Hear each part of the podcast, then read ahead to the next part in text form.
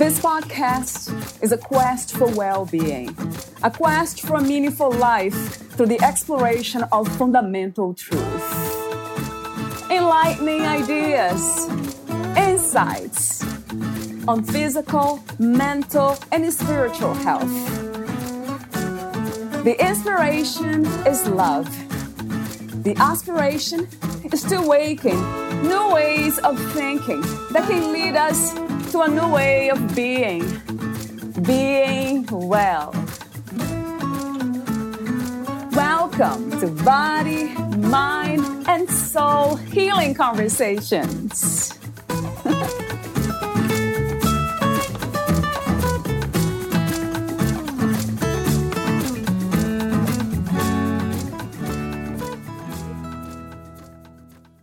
Gracien's soul rode the wave of expansion as a dandelion pappus rides an unfettered wind. Separation dwindled the further he soared to whence he came. Suddenly, her presence bloomed. In an instant, Aya's ripple merged with his. He guzzled her laugh, inhaled her aura, cradled her gaze, consumed her aroma, and melted within her spirit. The birth of creation, the invention of love, the two tumbled through existence, bathing in a lagoon of immortality. The hum of Source caressed their souls, but then the vibration flickered and popped, crackling like the fires of earth. The soul, known as Gracien, awoke, then remembered. With this remembrance came a new force, a gravity which longed for his return. Plucked from divinity and pulled downwards like a lightning bolt, he thundered back to Earth.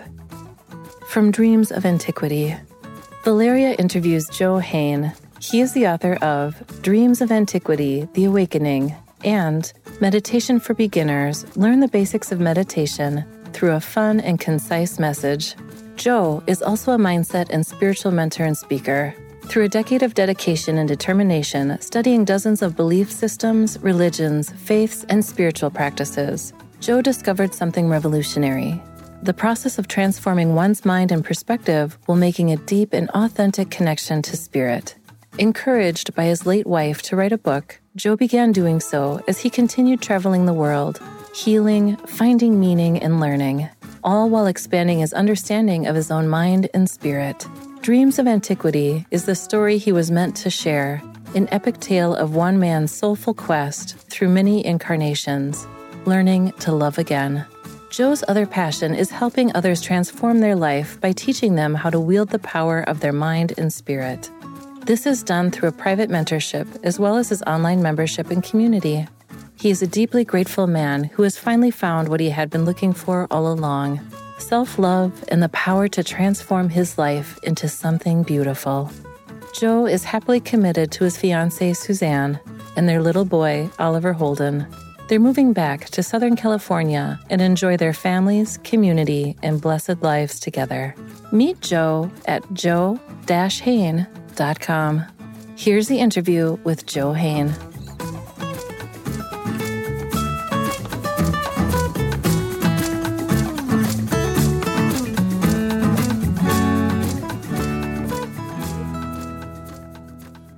In your own words, who is Joe Hehn?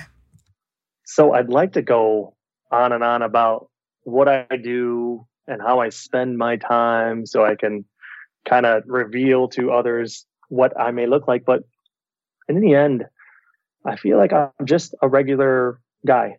And I just, I'm a regular guy who figured something out. And that kind of liberated me. It didn't come easy, and I'm sure we'll get to that. But um, I'm just a guy who always wanted to live outside of the moment where he was. And it brought a lot of like confusion, a lot of stress, a lot of pain, a lot of suffering. And then I lost something very, very important that I had. And then that kind of was earth shattering. And so then I went on a quest and started searching for something to replace what I lost in a sense. And I found something that I never could have imagined. And so I just feel like there are so many people out there kind of in a similar situation and i don't know to what extent but that are looking for something that's missing in life and they don't know where to look, where to where to find it. And I feel like I found it. So that's in essence, I just feel like very fortunate, very grateful man to have this truth kind of um, be my compass, my light, and uh, for my passion and purpose, that man, what he does, how he spends his time, is I try to teach others how to discover that for themselves, and I do that through um, mentoring people one on one, speaking, uh, you know, on what most people do these days on TikTok and YouTube, uh, sharing my truth, if you will, and and what I what I use to get there, so that people can find their own. And then I'm an author and speaker, getting more into the speaking realm. But I just uh, released my my novel, Dreams of Antiquity. I wrote a meditation guide, and so I'm just a very grateful man, fiance, father, mentor, and seeker. I'm still learning a lot too. So that's about it. Yeah. Yeah. Wow. It really sounds like a, a journey, doesn't it, to get where we are today? You know, I was, I was pondering about this yesterday because I do moments of reflection, contemplation a lot. And I was thinking about time. If there is no time, I mean, coming from that spiritual understanding, knowledge, then how would we track growth? Is that something that would you say shifts in consciousness, in perspective, in perception? How would we measure growth without time? I think it's actually time uh, veils growth because with time there's constraints and then our ego our thinking mind will go that took too long or I haven't made it as far as I should with the time that I've had. And so a lot of times we lean into like what we haven't done or what we don't have. But if we give that up, and I think the the real true gauge for that is how we feel. So if we look at how I felt once before and how I feel now, and then we measure the quote unquote distance between those two spaces, it will be very illuminating.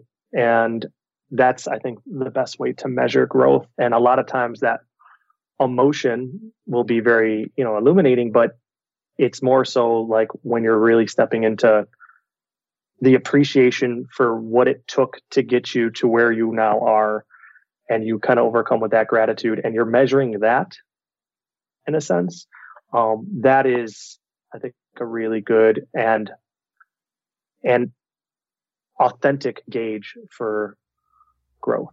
Yeah. And then we can leave time outside of the conversation because uh-huh. it just it confuses stuff anyway.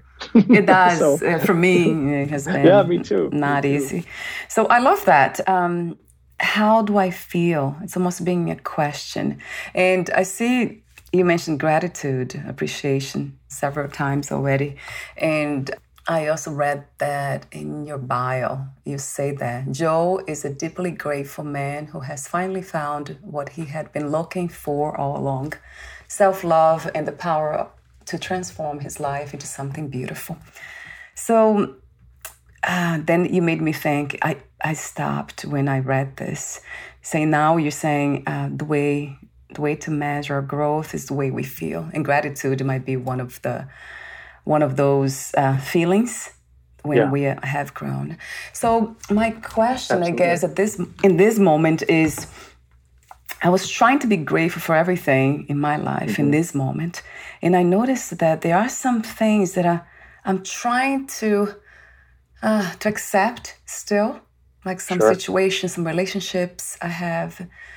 So I guess the question is, how do we when we have this understanding, as I do now, that you know sometimes it just kind of sparkles. Gratitude just comes and ah, it just explodes in the moment, and mm-hmm. then there is this mm-hmm. feeling of joy, and then I go back to to reality per se. Back to earth. Yeah, yes, yeah, yeah. and then here I am, you know, in this relationship or whatever it is that's happening. That's not really an invitation for gratitude. So Talk to me about that for a moment, sure. Joe. Yeah, yeah. I think it. I think it can be, but you, you may be looking at mm. not the wrong space, but the space that will not provide gratitude. Right. So, like, say right. in a relationship, mm. a lot of times. So I'm mentoring people and uh, relationships are obviously a, a big consideration, but we're looking at what the person is not doing. We're looking at who they are not. And we're looking at how they don't treat us. And if we only look in that space, we'll always be wanting. It, it's like it's like a billionaire looking at all the money she doesn't have. Well, of course, you always feel like broke if you look at everything you don't have. So with the I like what you said. It doesn't really present the opportunity for gratitude, but I believe it does. One of the best ways that's humbling say something that is uh, giving you a little bit, let's say, you know, it doesn't give a lot of potentiality for gratitude. Write down what the things you are grateful for for that relationship and don't look at what's missing only look at what is it will be very humbling and then also you can tune your mind through the, the kind of the buddhist concepts of attachment the, the law of allowing to is you can tune your mind to recognize when your ego is only really focusing on what life is not. And so that is the desire, the root of, of suffering there. And so when we train our minds to actually look at what we have, then we can feel that gratitude on a kind of constant basis. But it's our ego saying, this could be better. If only it was like this instead. And so when could it not be better? It could be like, you know, you go to an ocean and be like, this could be bigger. It could be deeper. Yeah, but of course, who cares? It's deep enough now. It's big enough now.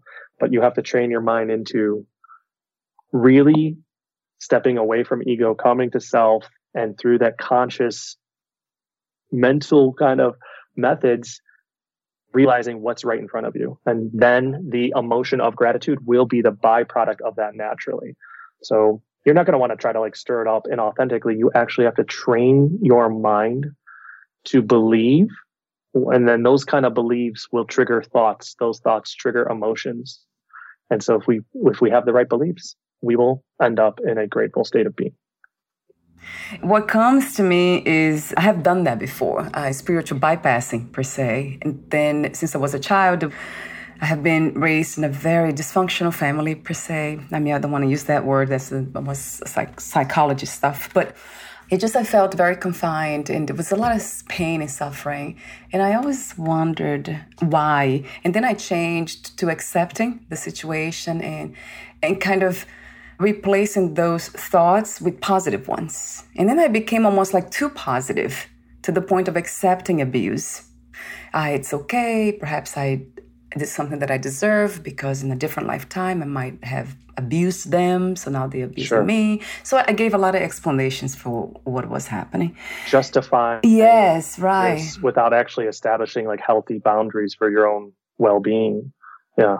What keeps coming to me is that how do I learn to distinguish between yeah, those awesome. two awesome question. There's a really cool metaphor I love. You ever um you ever have to go somewhere and you don't know the directions and you you pop your destination into Google Maps, right? And yeah, go, I don't drive, so that's a tough one for me. But okay. yeah, I guess I have done that before with my husband. if it's if it's yeah, if you've been in the car with somebody doing that, right, where it's giving the directions, so we're not in control there. We're getting this this higher perspective that is guiding us to an ultimate destination, right? And so we have the gas and then we have the steering wheel we have the brake. So your emotion, your emotion of how you feel about something is going to be your compass. So I believe that the higher self pours in direction by how we how we feel about certain stuff. And say if you are getting a encouraging emotion and it's authentic, then that's the gas. We go towards that but say if you're trying to convince yourself that this abuse is good, but those are words mm. that go against the authentic feeling of this is bad. So that authentic feeling is your higher self using the steering wheel to direct you into a different direction than the one you are going. So when you feel that and it's a place of compassion, of benevolence, you have to go, okay, I need to fight for myself. Maybe this is my higher self saying, I, I have to stand up for myself here because I don't feel good. And it's not about putting a positive spin on things. It's about finding me feeling positive about this. And it may be the only positive is you fighting for your own love, your own boundaries, and then moving away from whatever was not able to provide that. So it's feeling is that emotion. And then if you can have somewhat of a, a, a grasp on how your mind functions, you'll be able to see when it's like ego based or, or true self based or self self love there. And so it's tricky, but it's tricky. But the thing is, is like we don't listen to our heart enough, and then we try to justify. And usually, when we feel, that's the guidance. And so when you basically, it's like red light, green light. When you feel good, go. When you feel bad, find a new direction. And that's where the lesson usually comes from. Letting go comes to me. Yes. Surrender comes to mm-hmm. me. So, and I wonder if it is the surrender of attachment to the situation, to the person who has a very different personality, way of dealing with reality and themselves. So, I have been doing this work now on attachment, but that's a tough one, I, find. I have a great question for you if I can share yes, it. Yes, yes. So, whenever you're in a relationship and you need to know if it is your attachment that is causing the suffering or if it is their attachment causing the suffering, you can ask yourself this question Am I feeling this way because I am expecting them to do something they are not doing? Or am I feeling this way because of something they are doing to me that is affecting me? So I know it sounds kind of similar in a gray area, but basically, like somebody would be getting very upset because their boyfriend was not texting them before they went to bed. And they really wanted that. That's something that the other person is not doing, and therefore you want. Therefore, it's your attachment that is causing the conflict. But say if they are having very verbal abusive behavior, that's something they are actually doing to you that is causing that conflict. And then from there, you it kind of trickles down you know you use basically you're at that crossroads a or b and then from there it always dials down to communication.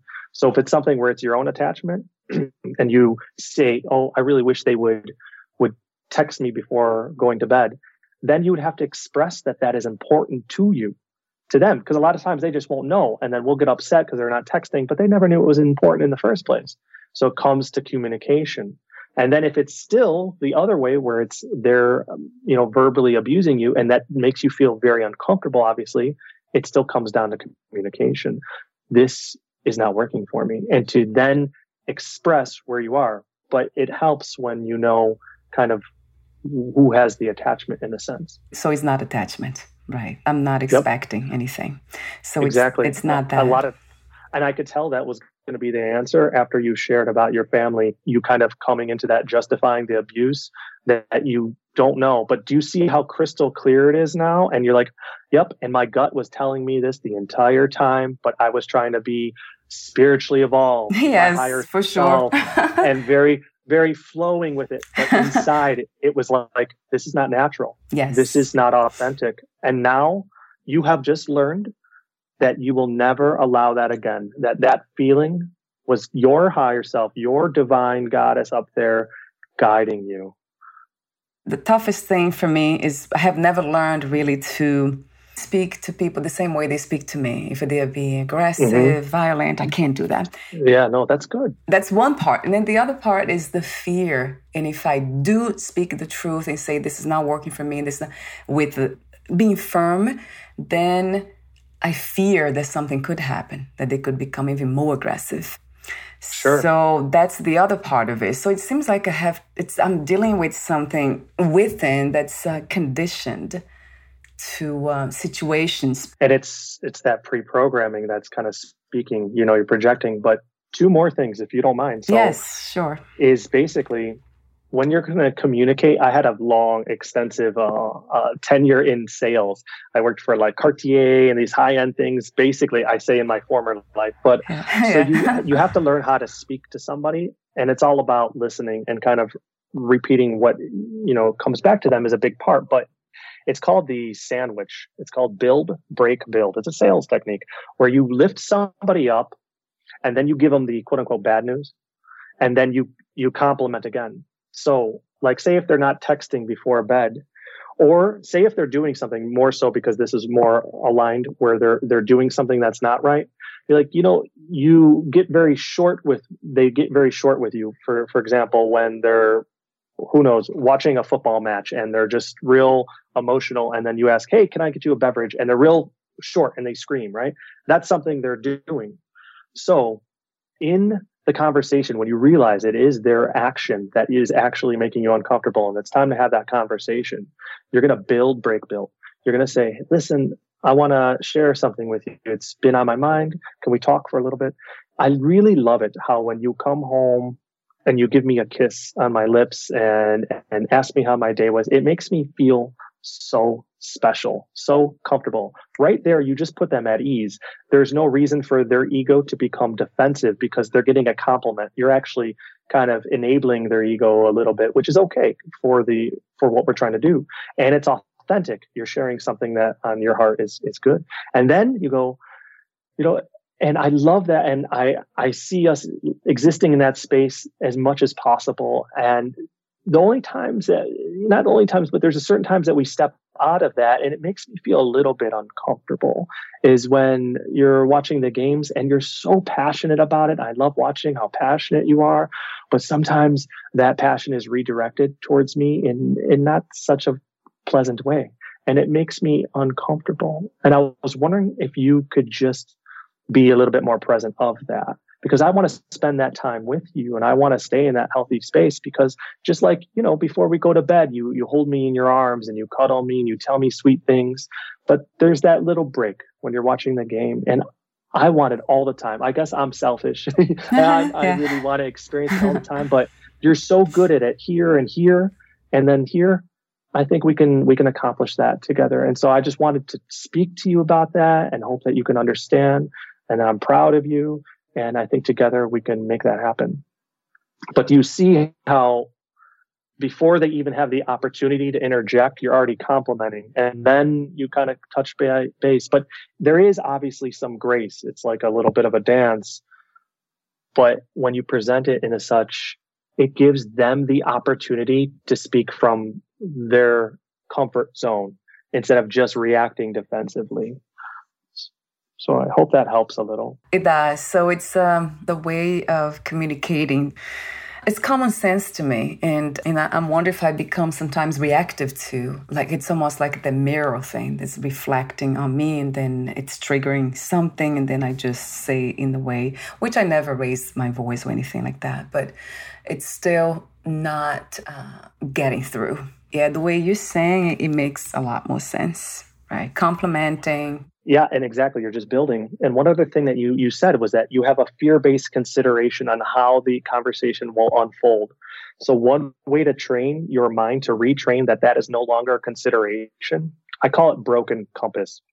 It's long-winded explanation, but basically, if I have a compass that is broken and when it's pointing south, we're actually headed north and vice versa with east and west, I can still use that compass to navigate through the wilderness if I'm lost because it's broken and it's exactly calibrated to be the other way. So if you have a fear-based consideration where you're like, I'm worried that that she's going to yell at me again, you can stop, observe yourself thinking that, take a breath, reward yourself for catching that thought, center in on presence, and then ask yourself this question What is the exact opposite outcome of that bad one?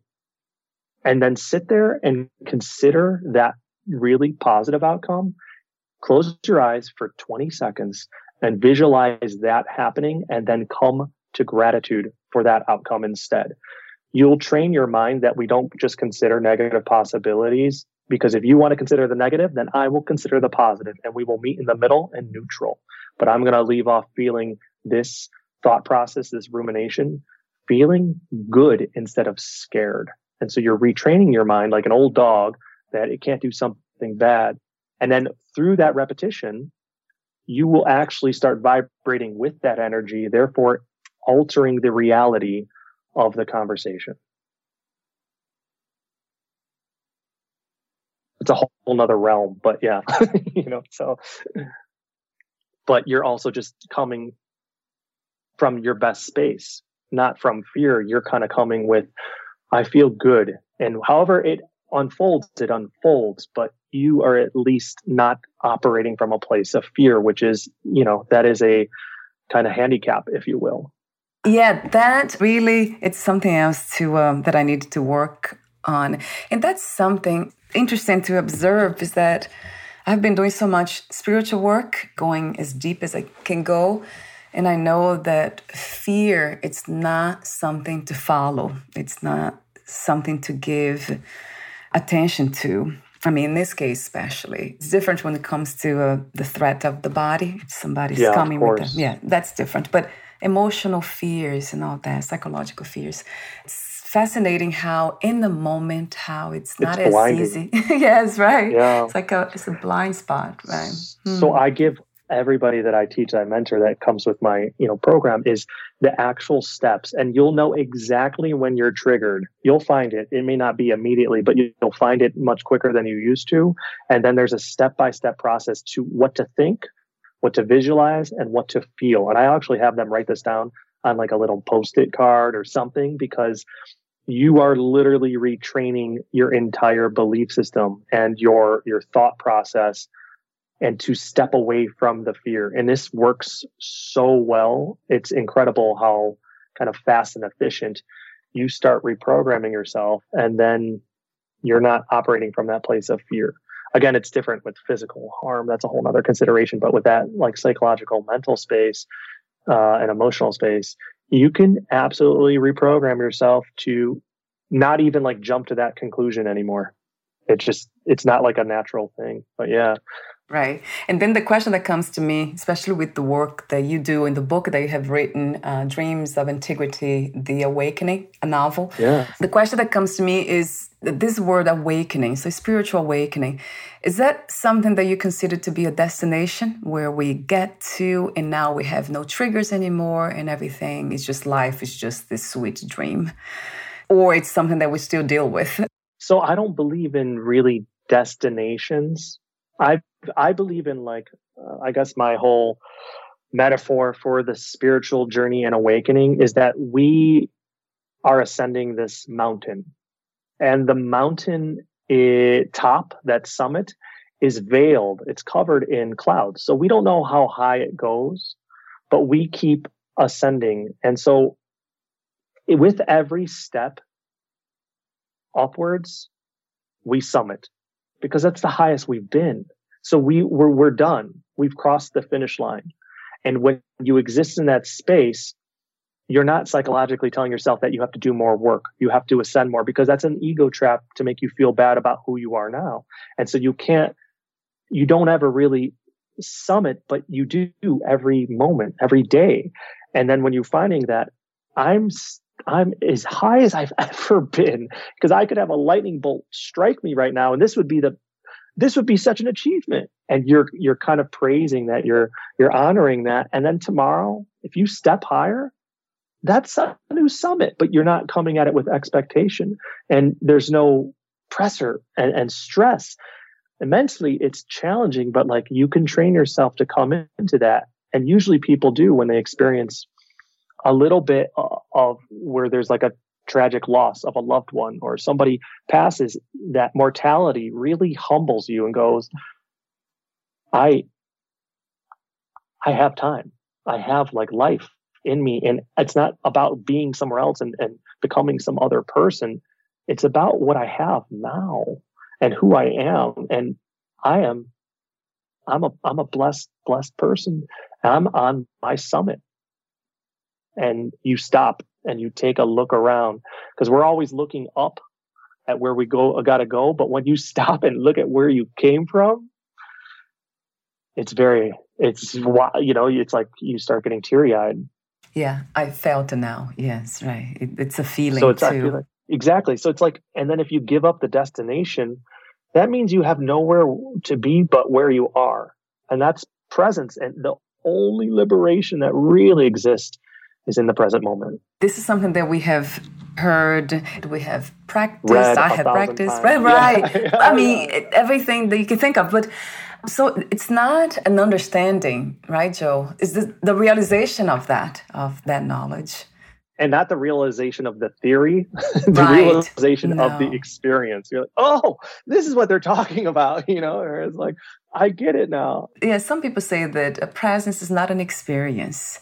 I have heard that before, but it can be reflected into experiences, right? Yeah, see, I think presence is again, I, don't I don't know if you know experience is so general, but I think presence is us, like true presence is us experiencing our most divine self because nothing else exists and like when you're really in that moment that's why people love their hobbies and mountain climbing and cycling because they're not thinking about taxes and paying bills and and laundry. They're just uber present and they feel free.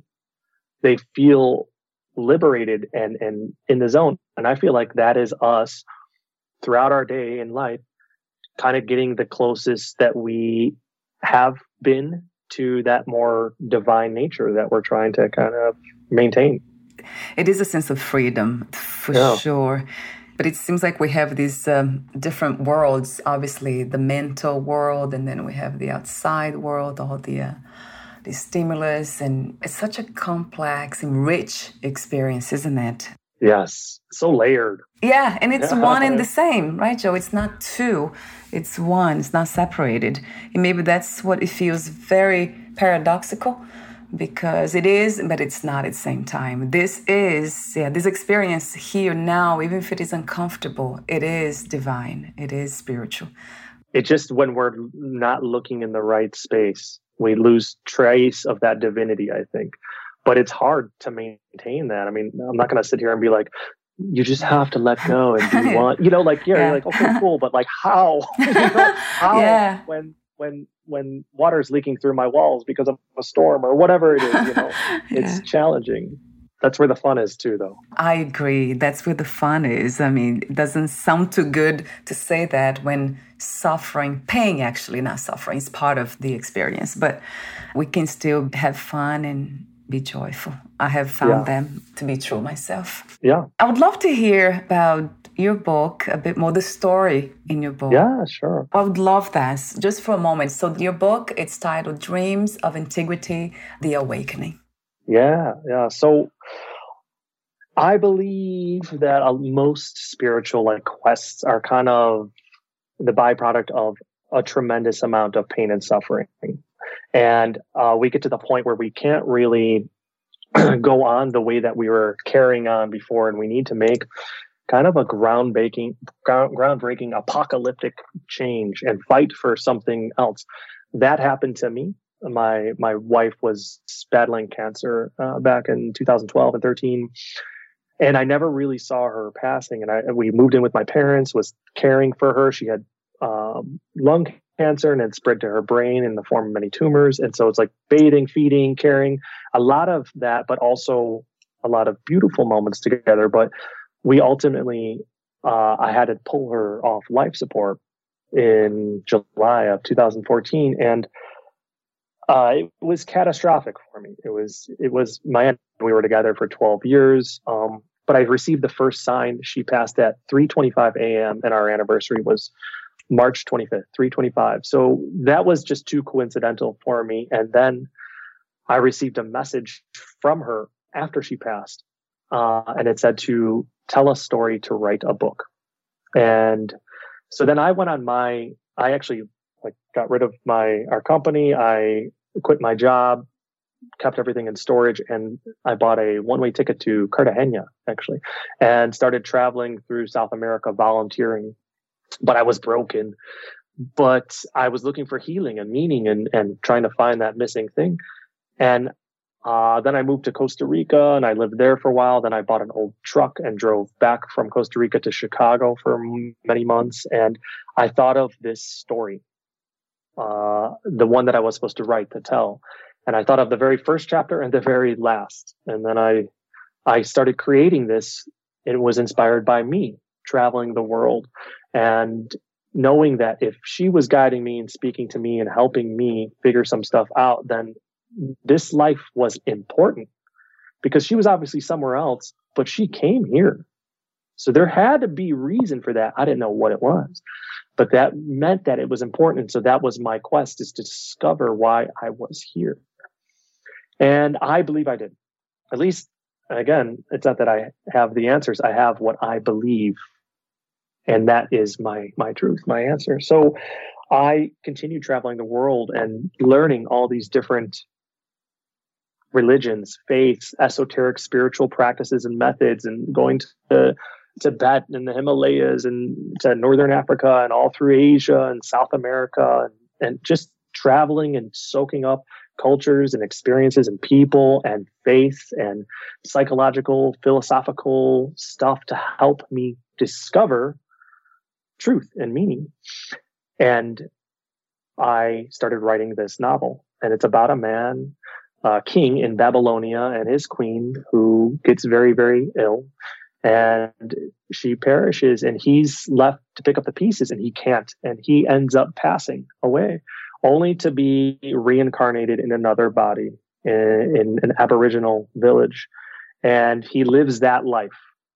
And he continues living and dying living and dying and becomes eh, you know a, a nepali shepherd and uh, and then a martial artist in China and just all different aspects of learning new cultures Taoism and and and Sufism and all the different stuff that's related to the different cultures. But he keeps reincarnating.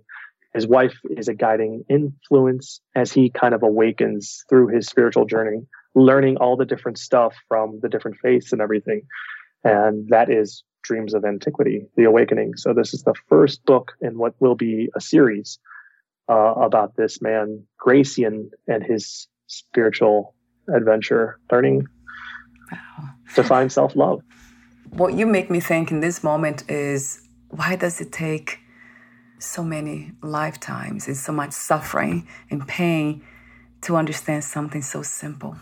It sounds so simple to me and obvious to love oneself. But also, there's so many lifetimes filled with joy and gratitude and delight and pleasure. And so there's always that other side of the coin that we can see what do we gain from all those lifetimes? Yes, we do suffer, but a lot of it is also within our mind and it's not authentic. And I wouldn't have stated that before. And I'm not going to be so ignorant to, to the fact that a lot of people are still suffering. I understand that. But if we only look at the hardship for what it takes to awaken, I feel that we're missing a big part of the journey because a lot of it is right there before us. And if we're looking at the right things, we will be free in a sense. And that is gratitude, that is presence, attachment, and everything. But it is sad. But again, I think like the suffering, I know it's kind of cliche, but like an obstacle course. Like if it wasn't challenging, how would we know what we're made of? How would we conquer that obstacle to graduate to the next one that's more challenging? That how would we learn to master that? How would we grow and ascend and strengthen our, our mental and emotional physical and spiritual muscles? So the the difficulty that suffering that is the lesson. And we can't learn the lesson without navigating through it in a sense. But we do get pockets and sometimes big ones, long, extended ones of joy, of delight, of pleasure, of accomplishment, of gratitude. Because one doesn't exist without the other in a way. Yeah. So it's duality. Yeah, duality. Yeah. yeah.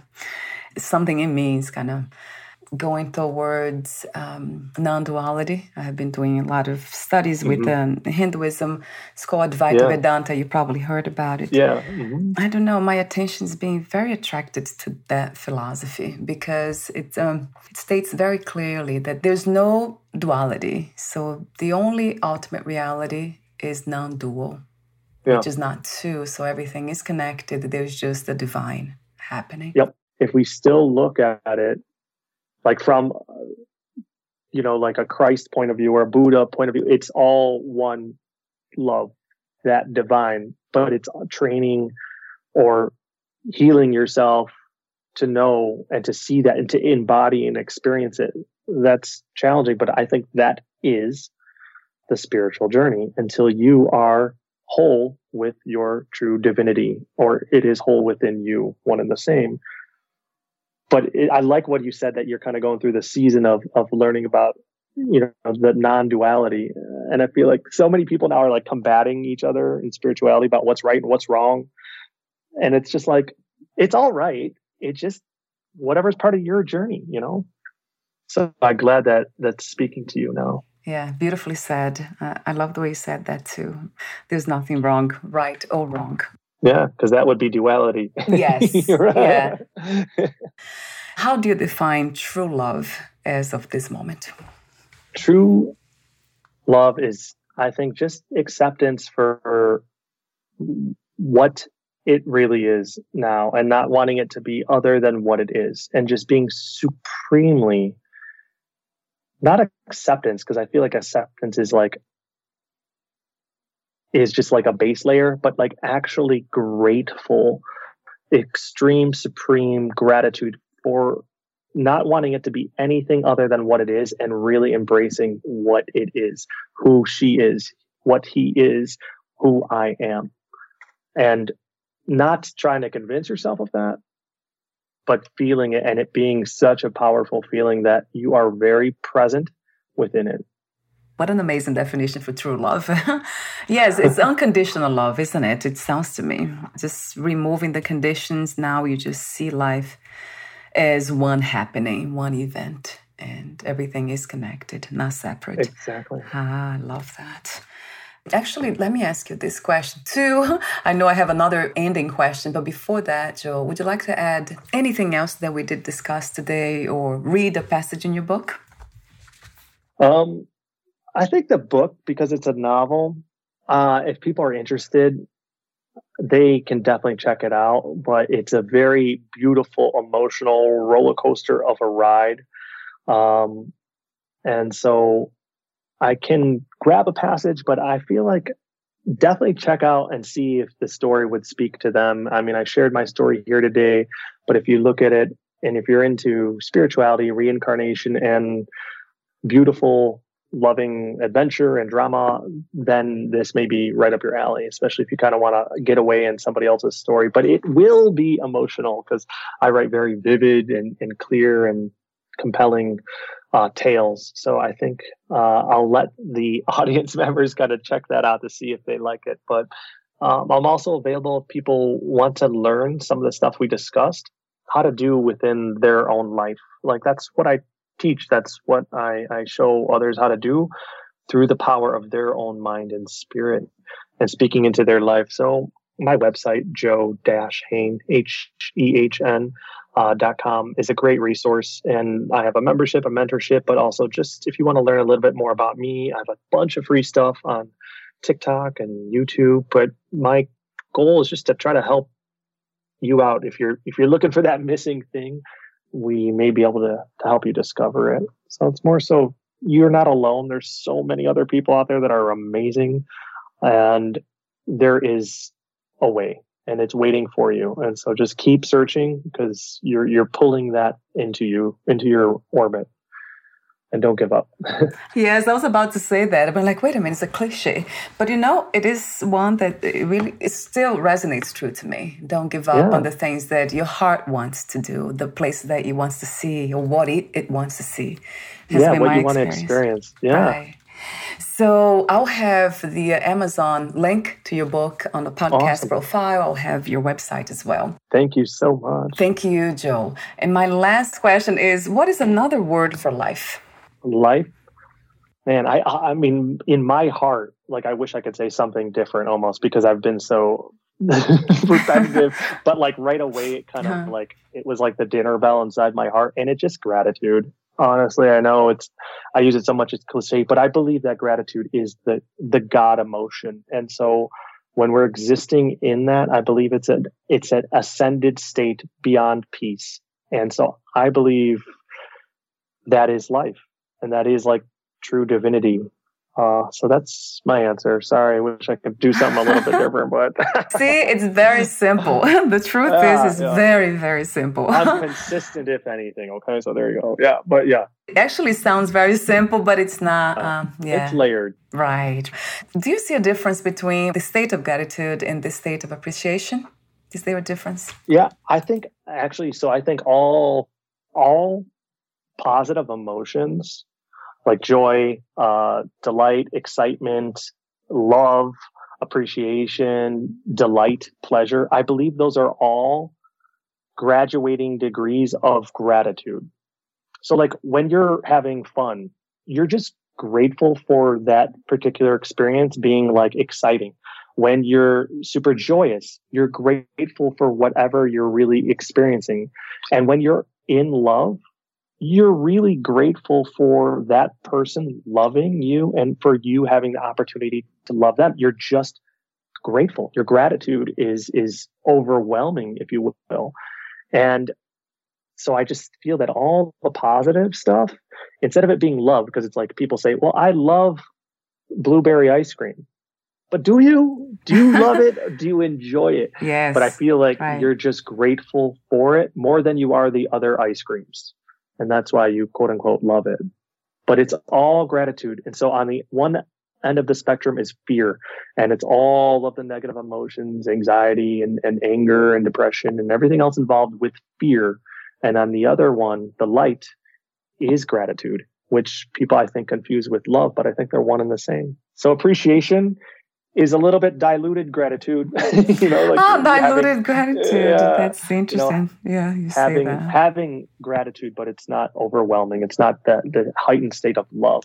That's fascinating to hear because I usually sign off with the email emails I send to, to people with yeah. kindness and, and gratitude. I used to much love and gratitude, and then it changed to with kindness and appreciation. So much, and ah. then the word gratitude little by little just kind of um, it's still here but i use more appreciation for some reason i don't know why it just changed but when you said it like that i felt like it was more authentic in the way that you feel like appreciation is kind of like a it's kind of like a long exhale when you're looking yeah. at something that you really like uh-huh. you're like just taking time to appreciate it and i do think that gratitude it's kind of lost its its i guess punctuation, if you will. It's being so so used and overused, just like love is a, a lot. So appreciation, I say, stick with your gut. It sounds good. You gave me a little little stirring in the heart. So something. yeah. So I felt too when I started writing this way and saying that something was felt like it was deeper than gratitude for some reason. It's coming from that place there the unknown, right, Joe? We can't know everything. We just yeah. Um, we kind of just play but out. You feel here. it. Yes. You listen to that, and that that steered you in the right direction. So you did you did well there. Thank you so much again for your beautiful presence today for this conversation. I have deep, deep appreciation for you My and what you represent too. and your message is just I mean, what can I say? I have no words for it. It's just beyond words, really. So thank you so much. Joe. This was a delight, and I'm truly grateful. And I appreciate you for doing what you're doing. Honestly, this is so cool. So many people are learning so many different things that they wouldn't be able to discover without you. So we are all grateful and uh, keep it up. Uh, Thank you. Yes, I will. My sacred space. Thank you so much again. My pleasure. we'll talk soon. Bye for now, Joe. Okay, bye-bye. Bye.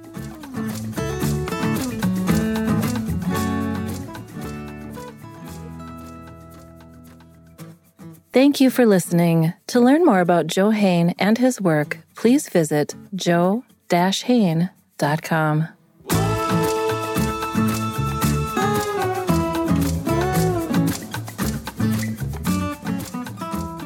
To learn more about this podcast, please visit fitforjoy.org slash podcast. Thank you again for listening, and bye for now.